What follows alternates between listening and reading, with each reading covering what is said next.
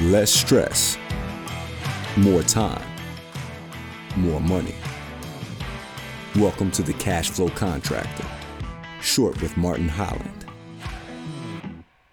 Hello, cash flow contractors. I wanted to uh, talk to you today about something that's been on my mind, especially recently for some reason. I call it the tyranny of the urgent.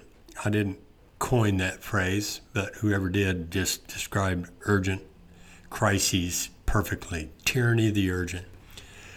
Made me think about a comic I'd seen years ago. It might still be around, but in this comic, there's a king standing in front of his archers and his swordsmen. And across the valley from him, obviously he's getting ready for battle. Across the valley is a is an opposing force arrayed against him, and the king is is waving off his squire who's trying to hand him a business card.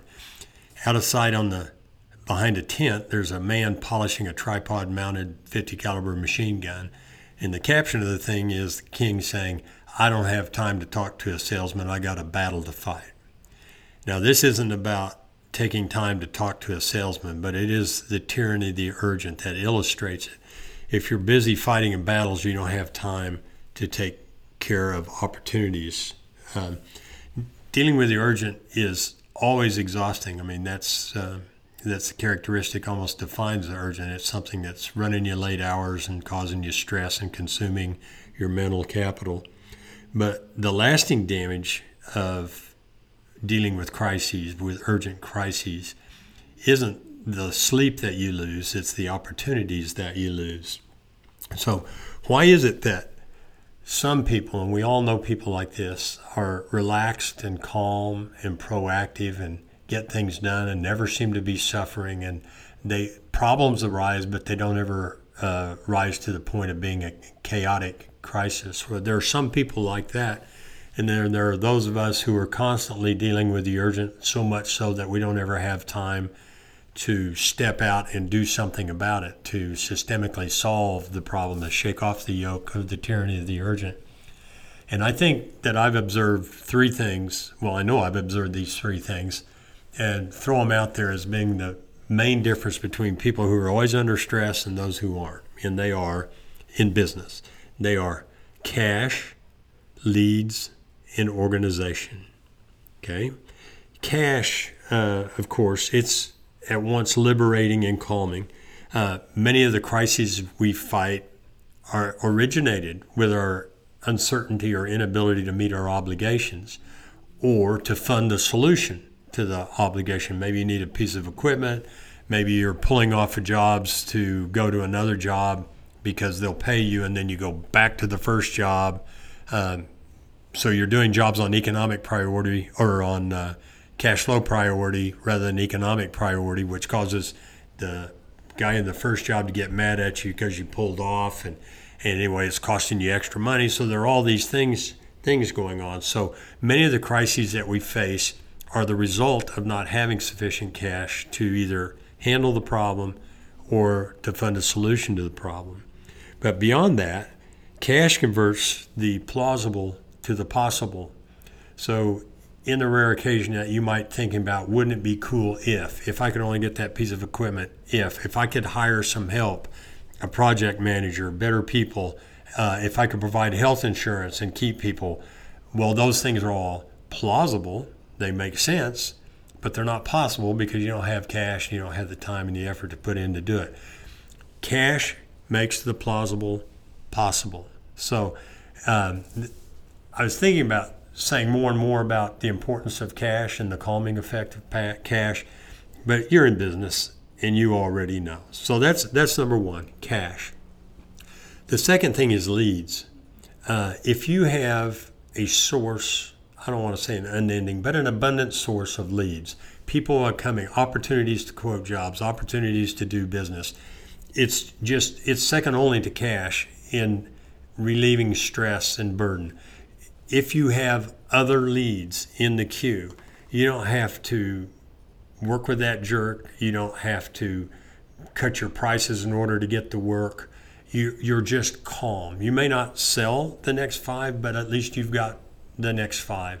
It's a huge calming um, influence. Uh, so we've got cash as being the number one thing that I see. Uh, an abundant supply of leads is the other one, and the last one is organization. Now, organization is a little bit ambiguous to just say we're organized, but organized means I divide it into two two types of organized: external organization and internal organization. External organization means that in your company that you have advisors and mentors who can handle problems for you. You have CPA on your side. So when a CPA type problem comes up, or the PPP loans or the EIDL loan kind of opportunities come up, or you get a strange letter from the IRS saying you forgot to pay this or that, you've got help. It's not your crisis uh, to handle because you've got help. Lawyers, CPAs, HR people, IT people, if you have a server in your company and you're managing it yourself, you're crazy. Get it the hell out of there right? So, external organization means that you have advisors and mentors to handle specialized problems that are outside your normal course of business. Internal organization means that you have systems and processes to handle what happens in your normal course of business. Um, organization is a sign of maturity and experience. And it means that I've seen this thing before and we have a process to handle this thing. I'm not going to see this. It's not Groundhog Day. It's not uh, seeing the same crisis over and over and handling it the same way each time. So, cash, leads, and um, organization are the three main calming influences on business owners. And I can hear you, you're thinking, duh, Holland. There's no news in that. He said, everybody knows if I had cash, all the customers I wanted, and a well oiled machine that ran without me, I would be relaxed and proactive too and look into the future. So, what, what the hell's my point? Why am I even bringing this up? And this is my point. My point is those things don't happen by themselves, they only happen because somebody, and you, took deliberate action to improve your cash, to improve your leads, to improve your organization uh, we'll have in the show notes that I have a great rec- book for the cash. A great book that we've recommended before is is Profit First by Mike Michalowicz.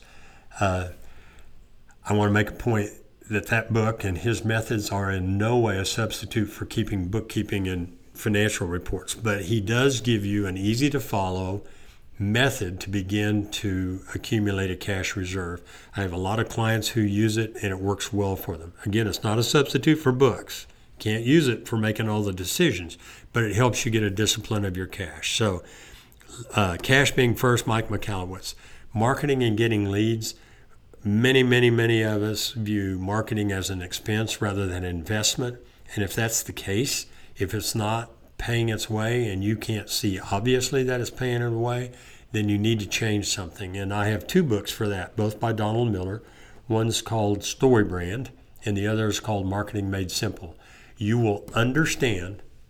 It takes the confusing argot, the the technical language of marketing, and just it makes sense.